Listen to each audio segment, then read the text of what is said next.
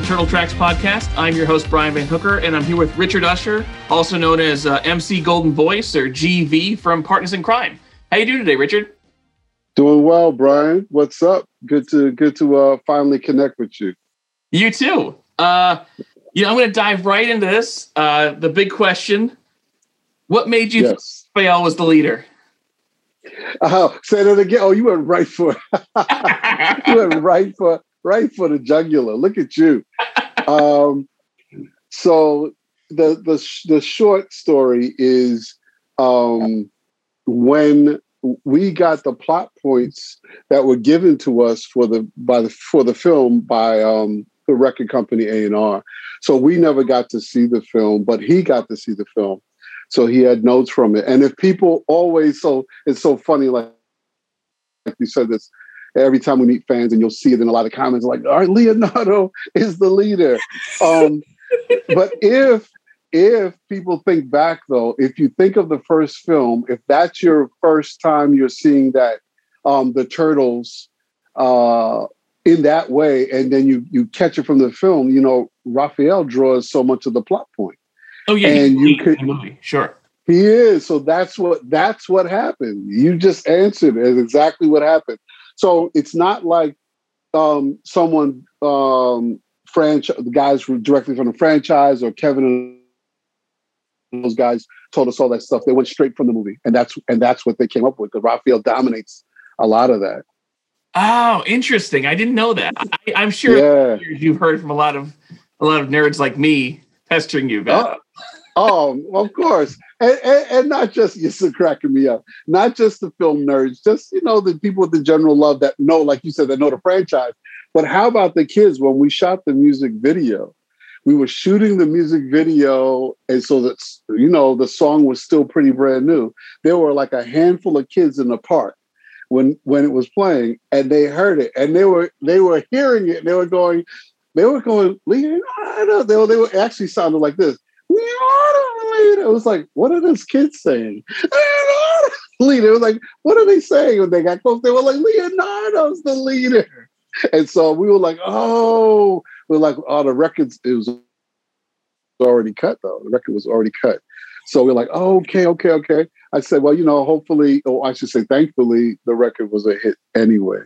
Oh yeah, I mean, uh, well, yeah, but I understand later versions You've uh, tweaked it a little bit uh, in some. way. Absolutely, absolutely, bro. What do you say? What do you say in those ones?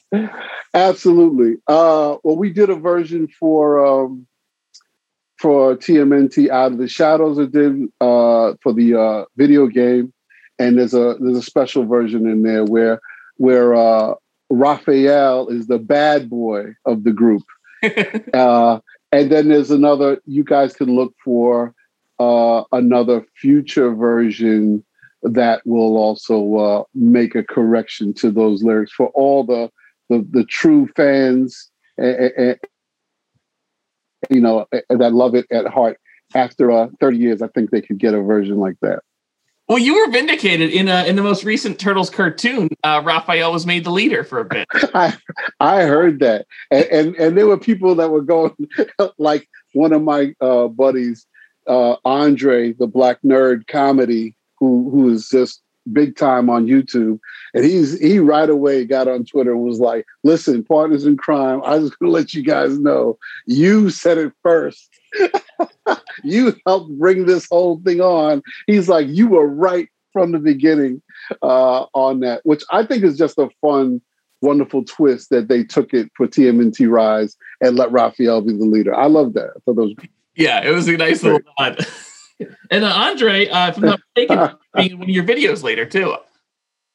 Yes, yes. Uh, wonderful guy, wonderful fan of the Ninja Turtles. Mm-hmm. Um, we had a chance to meet with him uh, at other events, and one of the guys that were putting the uh, helping us to produce and to put the video together reached out to to um, Andre, who was a host at one of the events we were at to also try to be in the video. And and just what a great sport, what a wonderful guy. It was great to meet him and and know him now. Uh, and it's so wonderful just to see him doing his thing, um, movie related, yeah, comics related. He, he he works really hard, so he's he's a great guy. Oh yeah, seems uh, he's he's everywhere and made like a great. He's just a great personality for us. Um, you know, Yeah. wind a little bit, I guess, to get to the beginning of the story. Now Then we got that out of the way, Mhm. go ahead, go ahead. I wanted to know what, what got you into music when you were younger. I think the really my earliest uh, influences, eh, when you ask it in that way, would be my dad. So Hmm. my my dad was uh, was a bit of an audiophile for sure. Um, he had a, a great home collection that that uh, you know just growing up, most people have a lot of the music that they really like at home in some way, shape, or form. They go out and buy like this is my genre. I like this. I have it. Uh, just the nature of my dad was besides the music he really liked he really wanted to get a little bit of he had a, a music library at home of most every genre so we're talking about classical rock latin uh, blues jazz r&b um, all of that stuff was uh, we had a little music library that my dad had and that influenced me early because there was a lot of stuff as a kid music he had especially jazz that i just didn't get till i got older. Um, but he shared he shared that with me opened opened uh, uh, my ears to that and classical music. Um, so he had a real love for all types of music and that's that's really what i think got me there. Oh, very cool. So so tell me, Yeah. what got you to uh to chapter three. You can tell the audience a little bit about what chapter three was. Yeah, so chapter three was um, our foray. That was one of my first uh, earliest rap groups that came during the days of uh, of hip hop, uh, rap. When it was before it was hip hop, it was it was rap um, with the pioneers. So I was born and raised in Brook, uh, born and raised early in Brooklyn, but I moved to the Bronx around age eight. And at the years that I was in the Bronx as a young teen, by the time I was a young teenager, uh, rap was starting to to grow and begin. And there were older teenagers and um, who were really starting this thing. And I just happened to be right up in that area in Northeast Bronx, where you're talking about Grandmaster Flash and the Furious Five, Kool Herc and the Herculoid, Herculoids. You're talking about all the cats that were um, really the pioneers of it coming out of the Bronx. I, uh, Cold Crush Brothers, the Treacherous Three, uh, the Funky Four plus one more, um, Fantastic Five MCs. I got to see all these um, older teens doing this music firsthand in the parks, and uh, just an amazing. You, you feel the energy and that music and the vibe that it brought, um, and watching these guys perform was electric, and it was like, oh, that's something I I wanted to be a part of. So myself and some schoolmates, um, we were like, we want to get in on this because we just loved not only the music and the fun of the action, but also you're at that age where you know you're you're loving you're liking girls, so you're like, oh, and girls, this will probably be you know impressive. We can get out here and bust some rhymes, uh, which of course it was if you could. So that was a great incentive for any young teens who are getting into it. So chapter three was one of our um, was one of the earliest groups that I actually recorded records for. Uh, with Grand Groove Records. Again, you're talking old school pioneer hip hop, which is real interesting because people that heard about us as partners in crime, um, they had no idea where any of the roots of us came from, especially me, that I came from authentically pioneer rap in the Bronx and thought maybe they had no idea. So maybe we were just some guys who got into it, jumped real quick, and made some rhymes about turtles. But it's like, nah, it really went a lot deeper than that. So that was one of my earliest groups. The record was helped to be broken on um, local New York radio by a guy named Mr. Magic. You may have heard of him from Mr. Magic's Rap Attack. He's one of the um, oldest pioneers of playing rap in New York City. So he was playing rap on a small wattage radio station in New York, uh, only like on a Thursday night, really late. I think it was Thursday and maybe Saturday. Um, at, at, a time where where mainstream radio wasn't playing it yet, and he helped to uh, also he played the record. He interviewed us on there, and uh, um, that was a sort of you know just something big. So that was a uh, Kid B Rock uh, was in my group. Um, CJ was the other MC.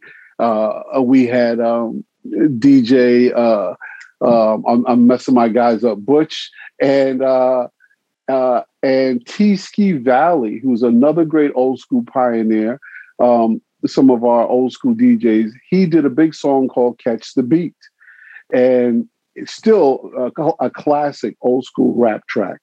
and what he did was he was the first one of our little group that got to a record producer in the Bronx, Jamaican record producer who authentically from Jamaica was doing uh, dance hall reggae dub plates that he he knew bands from Jamaica. He also was starting here at a record store in New York, and he started producing records. And rap was becoming hot. He was like, he loved what it was doing, and he's like, I want to record some guys doing this locally. And uh, T Ski Valley, who was one of our DJs, was one of the first guys recorded for Grand Groove Records. He did that record, Catch the Beat. You guys can look it up. Um, it's a great record. Like I said, it's still he still performs and does stuff with it today. And then he told the producer, "Hey, I got some other guys in my group that you got to check them out. They're great. They're fun." And they were like, "All right, let, us see what they got." So we went down. We met Brad. Is his name? Was his name? Uh, may he rest in peace. Now, um, Brad Osborne, and uh, a Brad's Records then in the Bronx. And Brad loved what we he heard us. Uh, we did a little stuff for him. He said, "I, I want to record you guys." And so our first uh, major records were uh, in high school. Two of them were with him on Grand Groove Records.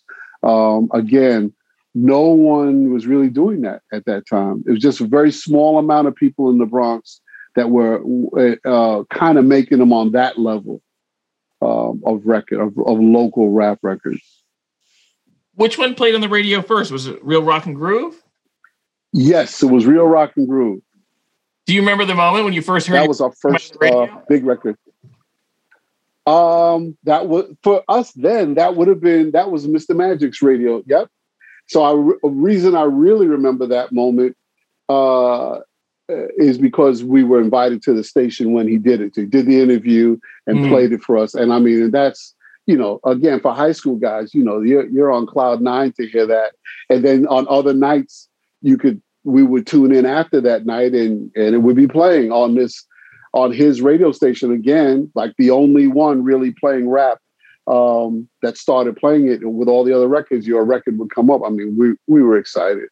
We we actually did one record dub plate brian that was prior to those records. The first actual record we did was on a, a label um, well the song was called mix master and I'm trying to remember the label at the moment. I can pull up something, but it it actually became now. So when you look for it now, uh, it, and that was a guy again. Rap was almost at that time when I tell you, if you remember stories of the blues, uh, the history of the blues, it, when when people were recognizing that local guys down south with these amazing blues players, you would hear stories of how someone would rush to record them somewhere, even in a it was a little record shop or wherever they did it. That's how rap was at that time. It was like it was so new and hot that people that were hearing is like, we got to get this on record. And uh, we did one at another record shop. It was a guy that I was in uh, scouts with. He was a drummer and he's like, I know some guys that are recording and we got to get you on tape. So that actually was the very first record that we ever did. And when we look it up now, it's a rare record that comes up um, for sale some places like, you know, $50 for a plate. Uh, awesome. whatever stuff like yeah it is except i wish i had a box of them laying around but it, it still is it was on the label was Shevon's Records, uh, spelled like S H E V O N E S. And the song was called uh, Mix Master, and it has us in a golden voice, CJ Kid B Rock. And that was from then we became the chapter three after that. Oh, very cool. And I know, it, yeah, I'm forgetting the name of the magazine. Forgive me, but like uh, chapter three was listed as one of like the earliest hip hop groups in existence. Yes, yes. So the the book that that uh, or anybody who's a rap fan, uh, a true authentic rap fan, you really want to check out. These guys did an amazing job. It's called Ego Trip Book of Rap Lists. So there's a number of guys that were writers there. I believe a number of them either worked with the source directly or went on to work with the source, and they they went and did this whole uh, book compilation that in, that just delves into the pioneer history of rap and where it started, and and we're listed in there. Yep, as uh, some of the pioneers of rap in the Bronx, which was amazing, and no one was thinking that at the time. Um, we had no idea you know, for us, I, would tell anybody, uh, my perspective at that time was, oh, yeah, we love it. We're doing it. This is our, our small little area in the Bronx. I'm like, oh, probably everybody's doing this thing all over in different places. So I met some some people from France who are hip hop heads. I met years later, and they were like, I met them so and they were like, we know that group, Chapter Three. We know that your group. We know that group. I was like, well, how do you know? It's like it's it's in the history of rap, like stuff, your your early stuff. And I said, well, I thought they were doing it everywhere. He's like, no, it's just a small area. Ego Trip was like, you guys in that area of the Bronx were a small area that were doing it to that level and making records. And you weren't like a band. So that's one thing. They were like, because some of the first rec- records were King Tim the Third by the Fatback Band. And of course, a little later on, you get Sugar Hill and those things. They're like, well, no, you guys were just like local kids and teens that were making this this you know extraordinary music and uh, and it was even before people were capturing it. We were doing it out in parks, um, out in out in park concerts and jamming. So I thought everybody was just doing it, and they're like, no, everybody wasn't doing it. It was a special thing at that time. That's awesome. So tell me, how did how did you get from chapter three to Partners in Kryme? So that was cool. What the big jump was uh, going from high school to college, and so when I went to uh, college at Syracuse University um, early on, so I'm coming from the Bronx, going to upstate New York to go to school, and um, coming off of having records out in high school. So anyone who knows a little bit about rap music and from New York, they might have heard of us, or they certainly knew Mr. Magic and they knew the movement. So I went to a party uh, early on in my freshman year, and um, they were playing, you know, beats, records, jams. They were playing rap and other stuff. And I was like, oh, let me, you know, can I get on the mic? I heard some guys jamming. I was like, let me get on. If y'all get a chance, I can get on and rock a little bit. They were like, okay. So I got on. I started just rock the mic, just rock some rhymes and have some fun with it. And people were like, "Oh, this is nice. You guys are nice." You know, I was like, "Yeah." I was with the chapter three, and they were like, "Oh, we heard of you guys um, out of the Bronx or with Mr. Magic." At the same party, what uh, I'm there watching this cool um, white kid cutting and scratching. And I was like, well, and rap is still fairly new. This is in the in the 80s. I mean, especially for upstate. It's like, well, who who's this kid? And when I tell you, so people who really also know different uh, genres of music know the group uh, Talking Heads. I when I tell you that Jim just, you know, to me, looked like he could have been uh, David Byrne, the lead singer from the Talking Heads, either younger brother is really what he looked like. But he had this amazing. He was he was cutting and scratching. He was tearing it up. And I was like, yo, you're nice. You know, what's going on, man? My, you know, I told him my name's Rich. He said, my name's James. And he's like, yo, you're good on the mic, man. It's nice to hear you. I said, yeah, I come in, I'm come from the Bronx. And he was local to Syracuse. So we hit it off right away, and we just um, had talked to each other. And at that party, we were like, "Well, why don't we like try to hook up and and let's do stuff, maybe either parties or whatever." And he was like, "Cool." Um, and what we started doing was um, because Jim had the ability, Keymaster Snow um, from Partners in Kryme, he had the ability not only to DJ, which was great, but he also could play keyboards, and he had um, a great, you know, knowledge of uh, engineering enough to us when we want to start recording that. I mean, he knew his way around that. And then my skills of not only the rap stuff, but I had some DJ skills myself um, because all MCs always, uh, when, one of the big things we always say is uh, in rap, or especially starting out early, is all the MCs, when they had free time, we wanted to get on the turntables. And all the DJs, when there was free time, they wanted to get on the mic. So it was always fun to play around. In fact, people don't remember that run of Run DMC. He was a DJ before he rapped. So that it was a lot like that early on. um, because DJs always want to try out their skills rapping, and then the and then the rappers always want to try out their skills DJing. So I had some ability to know how to mix records and know beats and how to um, make records flow a bit, and then coming right from that and knowing how to rap and write. And then Jim had the ability with the records, and he had the music thing and his writing ability with uh, music and stuff together. We just we put that together and formed um, the earliest bits of part, Partners in Kryme. And then one other gentleman in Syracuse, Nader Hatem, um, he joined us. So we had three guys for a while while in school. Yeah, he he and and the only reason he didn't come to New York where we got our break was his family owned a, a big family restaurant at Syracuse, and he just still he just decided he wanted to still stay by the family and the family business, which we respected completely. But um, Phantom MC Phantom Rock actually had a single out on Tough City Records before he'd gotten with us, um, and he was a lot of fun. So ethnically, what was cool was uh, you had like a Palestinian Lebanese guy. That's what Phantom Rock was his background. Uh, Jim, uh, myself as African American, Jim White uh, with Jewish background. You had this ethnic ethnic mix right from the beginning, uh, but was very cool. Um, and it just it all came together um, as we went further. But like I said, Nader did not come to New York, uh, and that's where the break happened for Partners in Kryme. Do you recall uh, how the how you guys came up with the name? I think that was all me. I think that was all me. I'll give you a fun thing on the uh, on the acronym. So that's why I'll just throw this to you as a turtle fan. That's why as people ask me, uh, what who do I relate to as a turtle?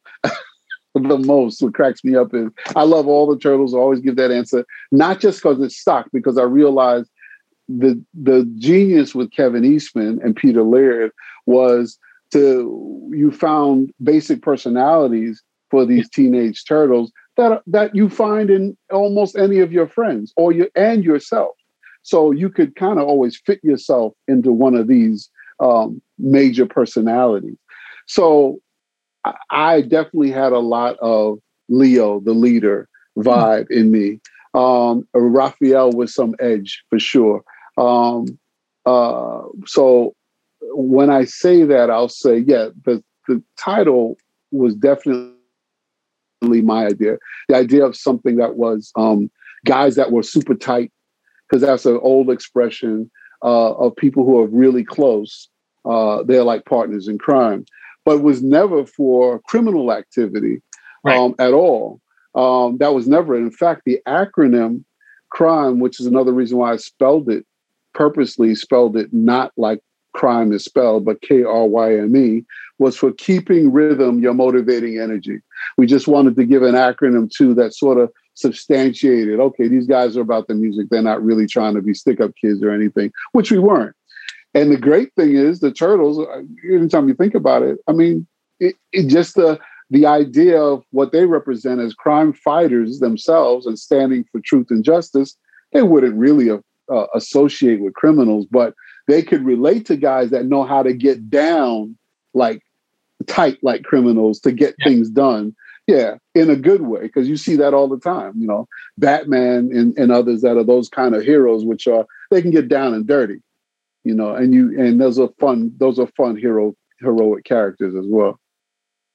So you and James, uh, you and Jim go to go to New York, and uh, how did you guys get yourself to uh, to the Turtles? So we were, I was working, uh, I got a job working for a radio station, uh, a popular one in New York. Uh, it worked out. I started as, I actually got the job as an intern the year before during the summer, and then um, was able to come back and they hired me the following, the year after, and coming out of school. And so being working right in a major R&B station in New York at that time, WBLS radio station, the great thing was, uh, I mean, that's that's where you know music is happening, and that's where things are, are ha- happening and breaking all the time. So much so that right at where I worked, you had guys that come in to represent their record labels to try and shop a record. What you would do, what happens on, at major stations is um, guys from the labels um, come as music representatives and they have a couple of new songs they want to break or whatever. So they come to the label, up to the radio station to talk to the uh, program director or the music director, try to sit down with them, get them to hear the record and get them their interest and their ear to it. And would they be interested in like, do you like this band? Like, can we get it on? Can we get some play on it? What do you guys think? So much so at that time that one of the guys that used to come and do that, you would know today. And he was a fledgling guy who would come in there and try to get records played. And you would know his name as Puff Daddy or P. Wow. Diddy, Sean Combs. Yes. Yeah, for up for Uptown Records. He was one of those guys that would just come in you know, he hustled a lot back in the day uh, before he made it. He was a dancer, and then he started to work for Uptown, and he'd come, and I remember he'd be one of those guys just trying to get a record played for the label, uh, and you know, he went on a huge thing. So that's the kind of atmosphere it was. So I, I had networked naturally there. We were um, working on demos the whole time while we were there. We worked on demos uh, in New York uh, whenever we could. And we learned that from doing it in Syracuse, by the way, before we left. We got good at making demos um, and just trying to, whatever your craft is. So, my quick lesson I always tell whenever I go and speak to people is that whatever you're working on for yourself, if you have a passion that you you really love, but it's not it's not clicking, it's not happening, it hasn't taken you to the next level, that if it's something you think you really are you are passionate about and you like it, to just keep working at it um, and no matter what you do. So I, I, worked a regular job while I still worked on my passion um, until what happened was when an opportunity presented itself. You know, um, we as the band, we were ready for the opportunity because why? You kept work. I wasn't. We weren't easily discouraged because we we got a lot of people that liked what we were doing. Um, but we also got we didn't get the big yeses we were looking for, so we got a lot of no's as well. But what we did is we just stayed focused on, you know, we think we got something good here. So let's just keep working at it. Um, so we got good at knowing how to make uh, demos and move along into another song and another vibe of whatever it was. So someone I had gotten our demo to, uh, who I networked with at our station, they got it to an A and R uh, an, an A&R at a record label because I work in I work in New York City radio, so those people are, are around. So the connections happened, and that A&R person got it to a new and upcoming uh, record label that was affiliated with EMI Records, which was a long-standing uh, label, but the new label was SBK Records, and that that's a label that you guys know that also birthed um, well, more largely than um, Vanilla Ice as well was my label mate, as well as uh, Technotronic, which you guys certainly know. Um, as and you know the and you know the Ninja Turtle movie sound, uh, soundtracks and other things, but those are some of the more uh, big '90s acts that that people were affiliated uh, would know.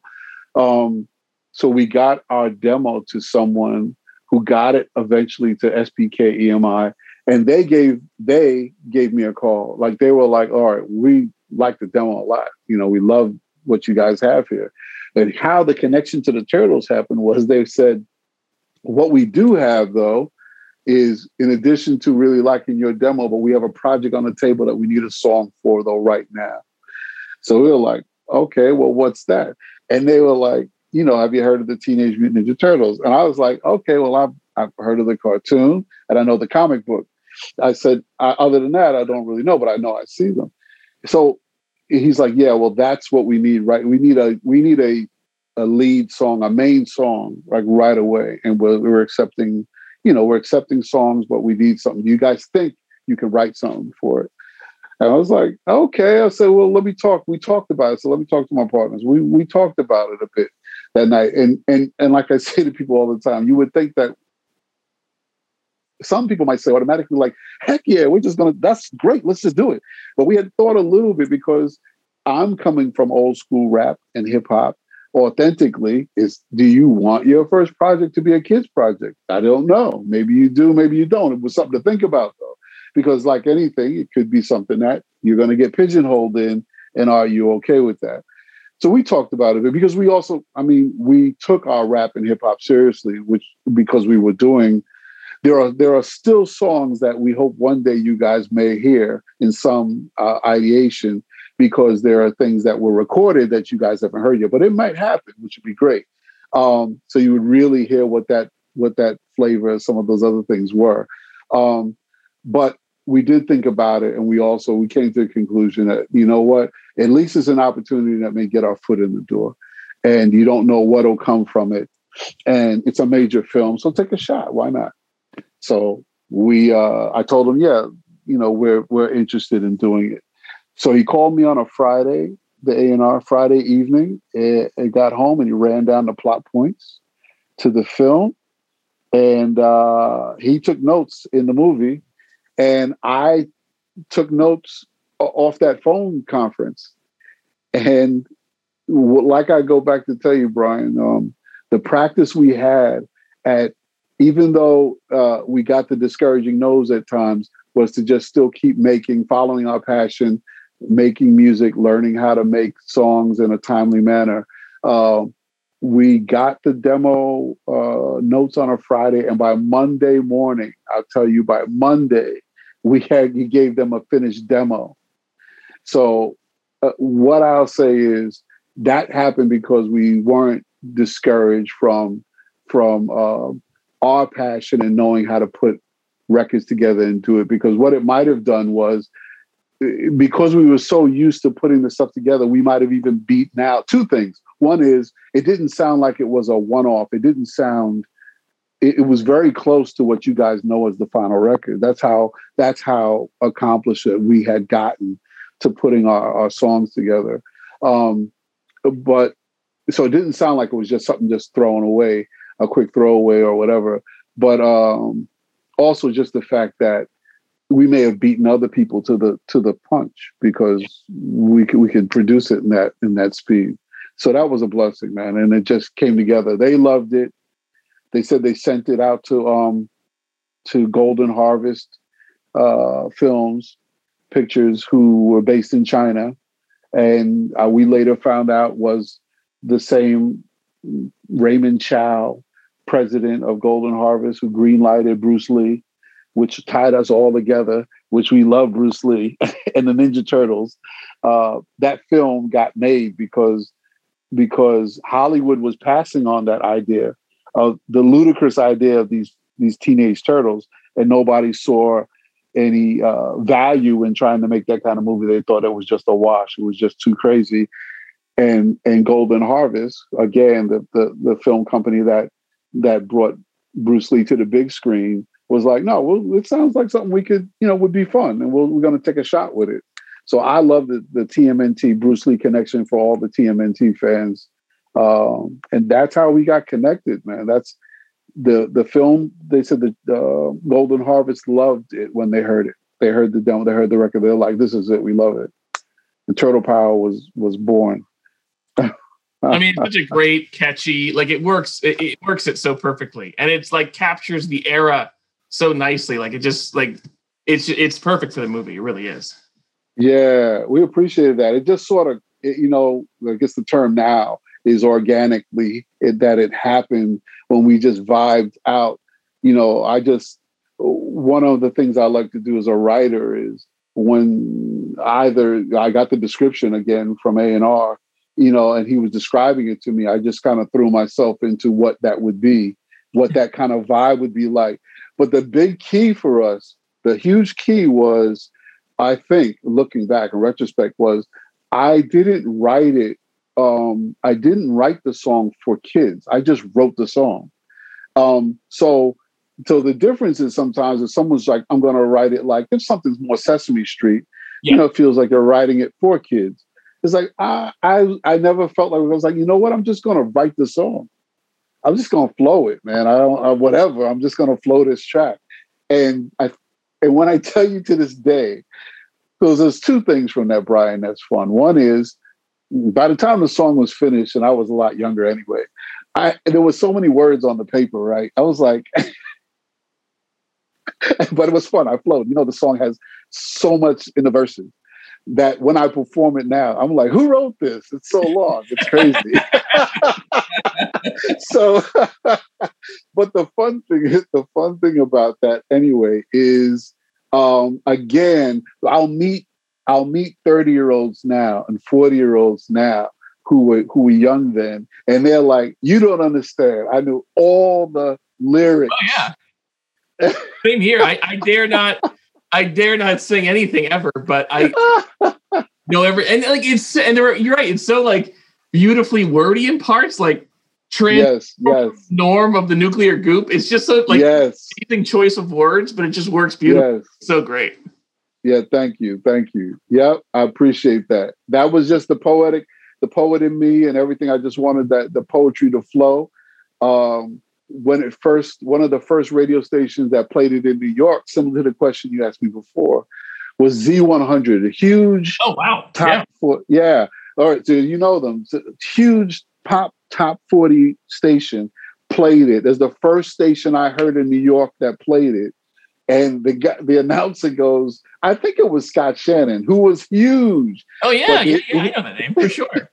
Uh, I he to, was like live in Brooklyn too, so I, I, I know those names and stuff. So oh, nice. So that's why you know that. That's awesome. Yeah. I, when I tell you the line you just said, so after the record played, he goes, transformed from the norm by the nuclear goop," and that I just cracked up. But it was a great line. I mean, he pulled. He's like, "That's Partners in Kryme with Teenage Mutant Ninja Turtles." Uh, when I tell you, hearing Casey Kasem oh, give wow. us the shout, right, the shout out on the countdown, which we have somewhere. I have the audio. I mean, again, that's the voice of other people might know him as uh, uh, from Shag- yeah. Shaggy from Scooby Doo, but an amazing uh, radio announcer, announcer, professional uh, for many years. Uh, yes, loved it. Loved wow, it. Wow, that's I, I I can't even picture the Casey Kasem leading it. I got I have to hear that. amazing. I'll try and get I'll try and get that to you. I'll try. That's so cool. I love that. and I, I like a yeah. but I think like I think the reason why and it like is it's an objectively good song. Like, and I think the ultimate proof of that is how big it got. I mean, I, for, I, yeah. I realize how like it was. It reached number th- from if I'm wrong, but it reached number 13 here, and not yes. only one in the UK, but the first hip hop song ever to hit number one in the UK. Is that right? Yeah, yeah. Which which blew my mind. I'm gonna tell you, I only recently um, got that information in that manner, and the and the way I got it was the BBC Radio wow. uh, interviewed me recently, and they were like, you know this was like the number this was the first number one hip hop song ever in the UK and I was like I don't think I've ever put that together you know which is really a it's a really wonderful though uh, accolade to have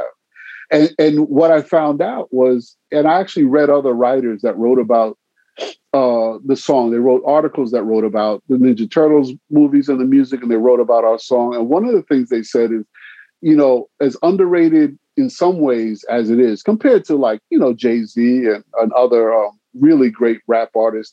They said one thing you guys may not realize about this fun little song is that it opened up a whole uh, a, a whole generation to listening to rap. And I hadn't thought about it that way because he's like, prior to that, it was like if you were really into rap, you would have known rap music. But a lot of pop music people didn't know really didn't know a lot of rap especially around the world but this song sort of because of the the the turtles being the uh the um wonderful uh, well we ended up being some ambassadors for them but because of the popularity of the turtles the song went everywhere and then people were like well what is this rhythmic rhyming stuff but one of the things that people always say is not only that they'd say well we could actually we understood what you were saying so they were like, because there's some other rap stuff, they were like, I couldn't always catch the words. But you there know, a lot of people would say they.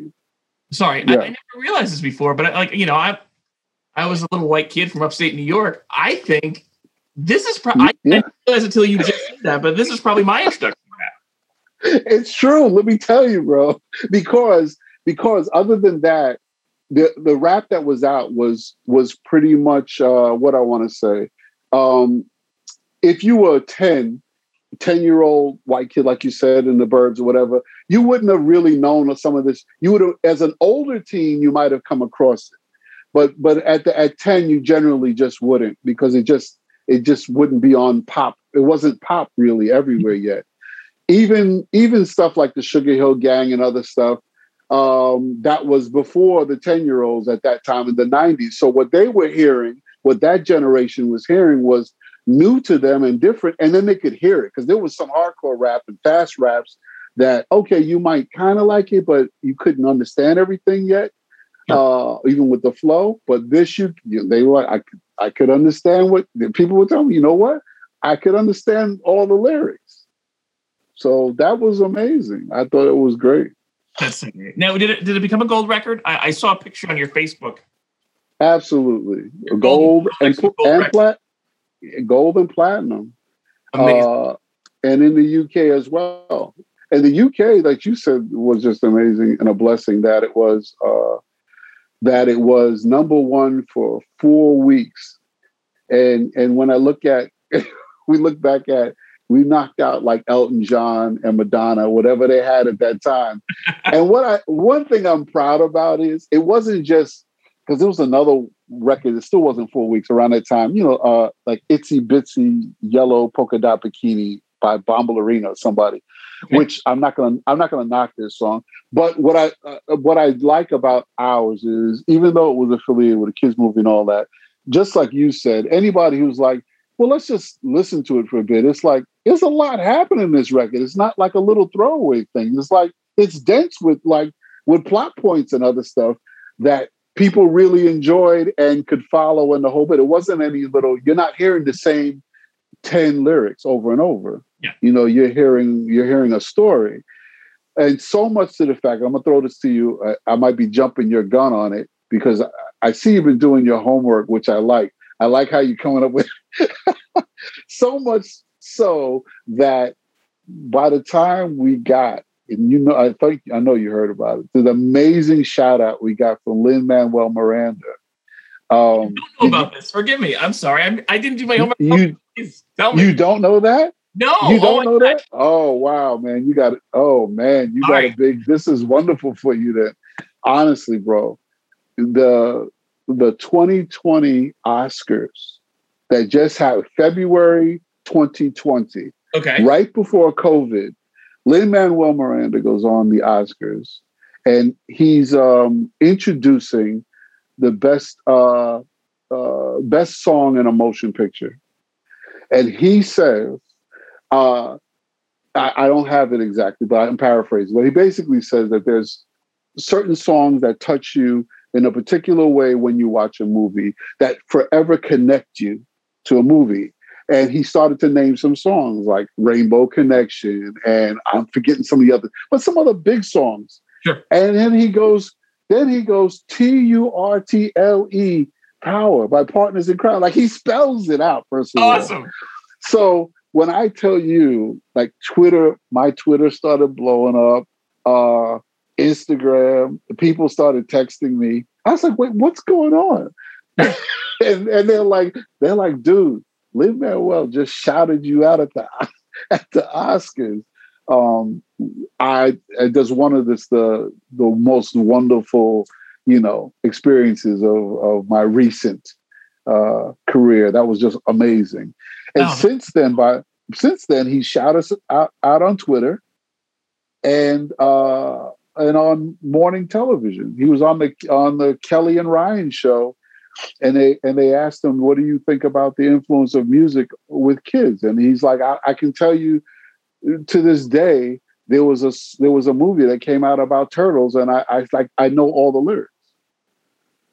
And he and then he started to rap a little bit of it. Oh, then man, he rapped. So cool. Yeah, let me tell you, bro, we loved it. I, I, that would have given me a good reason to watch the Oscars. Thing. I had no idea. yeah, yeah, yeah. Well, I can. I'm, I'll also. Uh, you know what? I, I'll get the clip to you. That's I'll so. No idea. That's great. So let me. Yeah, no, it's awesome. I wanted to ask you a little bit about the music video before I let you go. Do you have any memories from shooting the music video? Because I love the video. Yeah, the videos. Like the videos. Are, yeah, the, um, so the video was definitely uh, a lot of fun. It was very cold. I remember that we started shooting. It was a 12 hour shoot. It went from like uh, four in the afternoon to like four in the morning. Um, we shot underneath the Manhattan Bridge in New York. Um, was part of it.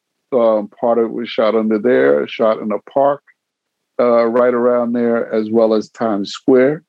Um, they had two of the stuntmen, I believe, two of the stuntmen that shot with us, maybe if not the whole video, I thought, from uh, China, China, two of the stunt guys that did the, the martial art fighting that were um, in the turtle costumes there. Um, just an amazing, like, a little surreal. Steve Barron was there, like you said, was the director uh, who had shot stuff for Michael Jackson and these guys. So, I mean, once things started moving, like you pointed out with the song and how how big it got, I mean, it just you know it snowballed, which was still a great feeling. But it's a little surreal when it's happening, but it snowballed. Um, the video was a lot of fun, like I said, although it was cold out there. Um, the kids were out there with us, is into it. Uh, what's one of the things I remember? Just I think kind of kind of just again, it was just it was surreal, but it was a it was just a fun, a fun, amazing, amazing time. I didn't realize Barron had directed the music video. That's awesome. Yeah. Yep. Yep. Was there anybody else? Absolutely. The film that you've crossed paths with? Uh, from the film with Judith Hoag in the year. Uh, was there anybody else from the film yep. crossed paths with then? Yeah, yeah, yeah. Uh, Judith Hoag, like you said, she's wonderful. Uh, have met Judith a couple of times. We did stuff together. We did the uh, this summer that just passed. Um, I think it was last year. We did the reunion. Oh yeah, the 30, 30 uh, during the thirtieth year. Yeah, did you get a chance that you checked it out? Yeah, it was a script reading. It was awesome. It was it was fun. Yeah, yeah, yeah, which was great. So they called me to to get involved, which it was a, an honor uh, for me to do that for sure with all, with all the original actors, uh, a lot of them. Um, yeah, Judith Hoag. Who else do we mention? Of course, Kevin Eastman's a wonderful, wonderful oh, yeah, guy. he was in the video too. He was in uh, Rock the Half. Rock, Rock the Half Shell. So, yes. so Kevin's just just a just a great guy. I, uh, hung out with him at a number of appearances. Uh, we've done stuff together. Just a just a really cool. In addition to, to the great work he's done, he's just a great spirit. Uh, yeah. Very cool guy uh, and his and his wife Courtney, and we've hung out, all hung out and done work together. Um, love that. I've yet to meet. I hope it'll happen. Peter Laird. As much as I've met and hung out with Kevin, I've never met uh, Peter Laird. So I'd love to do that uh, one day for sure. Um, a lot of the actors, stunt guys that did a lot of the work with the Turtles, um, like Ken Scott, Leif Tilden, uh, a number of these guys that were there in the first picture. Ernie Reyes Jr. I've met these guys. Amazing, wonderful. Nick Palmer. Um, just really great guys. Um, actually knowing martial arts as well, accomplished in that, as well as being uh, these actors and stuntmen. Really great meeting a lot of them, and I'm probably missing. You'll tell me, but uh, uh, but most of the majors I've kind of had seen or met. But certainly by the time that reunion came around, that was great because there were people there that I interacted with that I'd not seen, like Kevin Clash for Splinter, oh, yeah. James Saito, uh, Shredder, uh, these guys, just really great. Um, and of course, uh, Brian Henson. I never got to meet Jim Henson, would have loved that. But his uh, son, who's involved in that script reading and all of that that they just did was my time to meet him then was amazing. Um, I just love that. I also did a little something for Sesame Street, so that felt like that connected me to Jim Henson as well. I did a song recently. I don't know if you knew that. Oh yeah, the uh, Nick Paddywhack. Yes, there you awesome. go. Look at that homework. Homework, yeah. Brian. Brian does his homework. That's what's up. yeah, that was that was fun. I wanted to do that, and and uh, we may be the future uh, might hold uh, opportunity to do more stuff for kids, kids related, and I'm looking forward to trying to do some other uh, Ninja Turtle related projects that I I can't fully speak on uh, yet, but there are some talks and uh, plans for 30th anniversary stuff that did not happen. So hopefully there'll be all the fans will get to see some uh, new possible fun projects or shows that people can see in the near future. Um, that that would be great. The COVID uh, obviously uh, stunted a lot of people's uh, plans of things they wanted to do, but we're thankful. I, you know, I'm a very spiritual guy, so I say thanks to God that this thing seems to be uh, coming to an end. I pray that it is. Yeah. Uh, a lot of lives were lost, yeah, and hardships with friends we knew and people we knew, uh, and friends and family. So I'm looking forward to better and brighter days for for all of us, uh, and new opportunities to get out, socialize, and have fun and enjoy life. You know. Amen. Yeah, absolutely. It's yeah. Relief to finally start think see things turn around now. So. Uh, yeah, I like it. I like your Kevin Eastman hat, by the way. Go ahead. Yeah, yeah, yeah. I did. Yeah, I got one of the many yeah. I've managed to meet him at. So he and you're right, he's such a, like a cool, just like just a nice, awesome, positive guy. He's just so great. Yeah, he is. He is. He is. Go uh, ahead. What do you want to say? Do you have one, one or two others? Go ahead. Throw them at. I just want to talk about Rock the Half Shell, how that came about, and then then I'll let you go.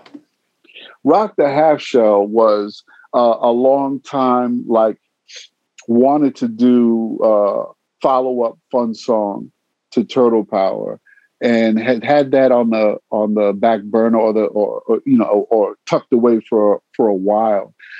but when it came towards the 25th anniversary, I was like, this is a good time. I felt like I wanted to put something out in honor of uh, just an ode out to the TMNT fans and all the stuff we did. So it just seemed like a good time. we had just finished doing the uh, the video game um, the Out of the Shadow video game, and uh, which was great because Activision reached out to us oh, to cool. like, uh, yeah, with the game uh, makers from it. They were like, listen, we we really want to have you know part of the fun appeal of the of this game is we want to have a, an original, you know, the old the old school song in there that people remember and all that. So that was a oh that's a nice you know uh, great compliment when people uh, come to you on that level. So that was great to be in the project in that way to get in there. Um, wait, where were we now? Wait, I'm almost forgetting. What was my no, train? We my train came off the track. And just like yes, yes. Yeah. So it's great. Yeah, so the video ended up being really fun. We were able to tie that together with an event we were doing uh, in Texas, and we did some stuff where we got a lot of the kids involved. You saw that. Yeah. Um, and and that was just a lot of fun to really just see them. And, and I think that's still a lot of people don't really know about the song, but I'm hoping it's going to get some other legs and stuff in the near future where people just get to see it more. Because people, when they do see it, they admit and they like that it's a nice, fun song, oh, uh, and it brings back, yeah. And I it was so great to get like Kevin. Two years, probably two, three years ago, and I was like, "How the hell do I not I think it came out in 2015. I was like, how did I not already know about this? yes. So I would just say, you know, again, what's the only good thing about that is there's an opportunity in the future that if it gets on another little larger platform, other people still may like it and find it and, and get involved with it. So it's different than obviously it didn't have any kind of super huge distribution marketing other than what we did. But a lot of the uh, true fans already know about it and love it and have it. But I'm hoping it'll get some other uh, legs and some life. But it was so nice that Kevin agreed and uh, Courtney that they agreed they wanted to be uh, in the video. They'd be in it, just showing the fun that was happening. All the kids we had at the event that danced and performed with, the the cosplay guys that are themselves a lot of stunt stunt men all of the guys that participated in helping to make it in in the authentic, also 90s uh, Ninja Turtle costumes. We love that.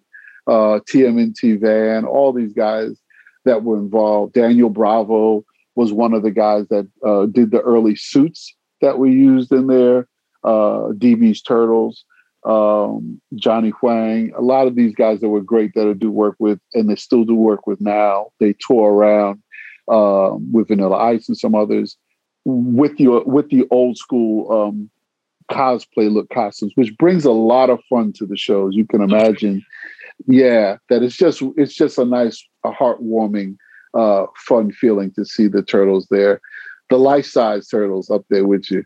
So that's been a that's been a fun dream. Vanilla Ice doing your, your yeah, would love yes, that. yes. Well, you know, I'll just say that uh that doesn't that's not in the realm of impossibility. That's what I'm just gonna say on that. All right, cool. so there have been other fans that said that. One one awesome lyric from Rock the Half Shell, which was forget the bat signal, just hold up a pizza, which I very yes, I like that. Thank you, thank you. I, I felt like that. and, and, look at and there was the crossover, right? When did the when did the Batman oh, right. turtle yeah, crossover happen? Yeah. I think we I think we were before the crossover. Yeah, probably by like a year or two. Yeah. Yeah, yeah. So but but it, it just it just kind of it seemed to fit. That's awesome. Uh, you know, so I appreciate that, man. Thanks so much. It's been a lot of fun. It's been it's been great, and I hope to I hope to be able to keep doing some other fun things, man. So have everybody look out for us on on Twitter. I'm yes. mostly on on Instagram. Yeah. Instagram's the biggest one for you? Instagram. Facebook is there. I kind of until I start really going back at it. Facebook's there. You know, it's uh it's it's set um pretty much, but Instagram, I think I move on there the most, and I'll hit Twitter every now and then for sure. Yeah, I yeah. Instagram. I see you mostly on there, so that's I know yep. that sure. Um, my last question, I think you answered this a little bit already, but uh, your favorite Ninja Turtle? You said it was Leo. Why is that?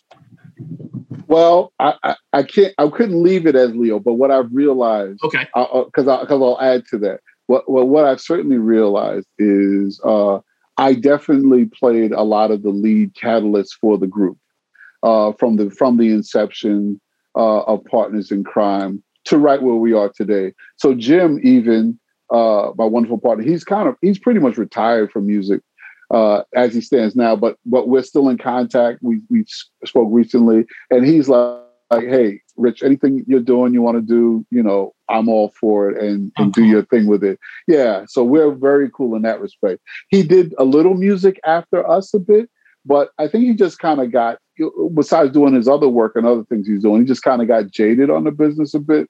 And I still had asked him, like, you want to come out like when we were doing uh Rock Dash? I was like, nah, man, I'm good. That's all you. But uh, if you need something, let me know. so so the love is still there, uh, for sure, for sure. But um, yeah, he's fine. All the all the guys, uh, everybody is is pretty good. It's good right now. Yeah. Well, Richard, thanks so much for being with me. I, I, I really appreciate talking to you. This is this is great. Thank you so much. Yeah, thank you, Brian. Uh, wait now. Oh, as we're going. What was the last? Wait, wait, wait. The last thing you had said. I oh no, I, I, I, you, sorry. Your favorite turtle. I'm sorry. Oh yeah, yeah. That was me. That was me. That's why. Because I started talking about us. So you could, you might have some editing to do.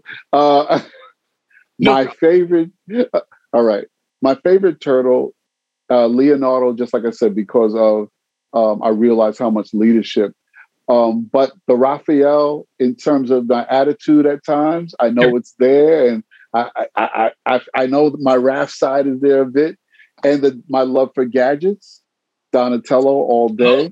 Uh, that has always kind of kept me uh, a little young and, and fun with my love for gadgets. And Mikey, you know, I definitely have a fun joke around side.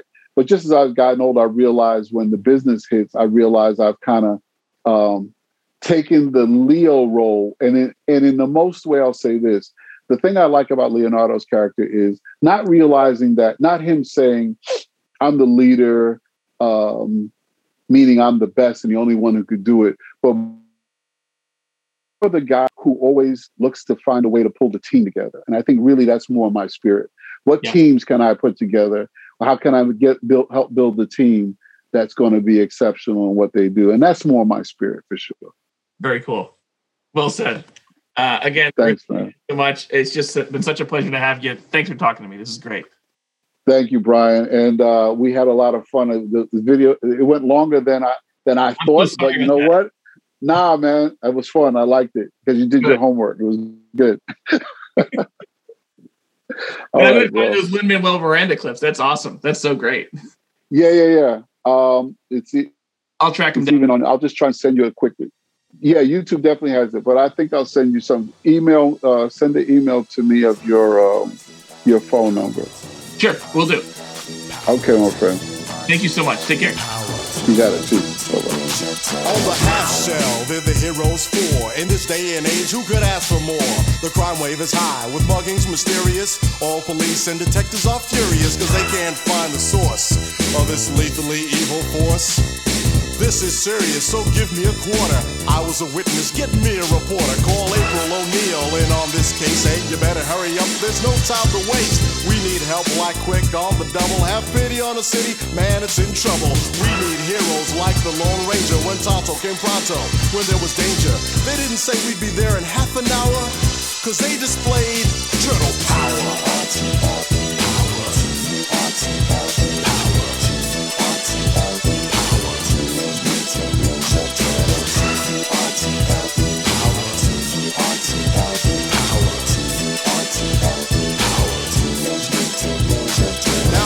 ace reporter was hot on the trail, determined to put these crooks in jail. She spied the bad guys and saw what happened, but before she knew it, she fell in a trap and got caught. Yeah, she was all alone, with no friends and no phone. Now this was beyond her worst dreams, cause she was cornered by some wayward teens. Headed by Shredder, they were anything but good. Misguided, unloved, they called them the foot. They could terrorize and be angry youth, and they'd mug the people who needed proof. Then from out of the dark came an awesome sound. Shouted cowabunga as they hit the ground. From the field of weeds, the heroes rescued the flower, cause they possessed turtle power.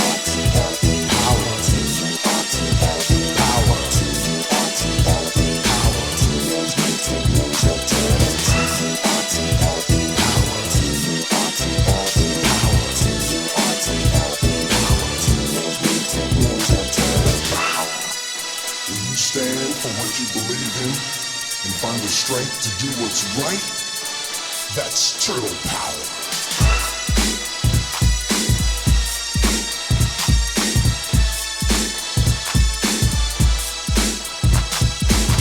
On a half shell, they're on a mission. When there's a battle, got the enemy wishing that they stayed at home. Instead of fighting these ninja masters with moves like lightning, they were once normal, but now they're mutants. Splinter's the teacher, so they are the students. Leonardo, Michelangelo, and Donatello make up the team with one other fellow, Raphael.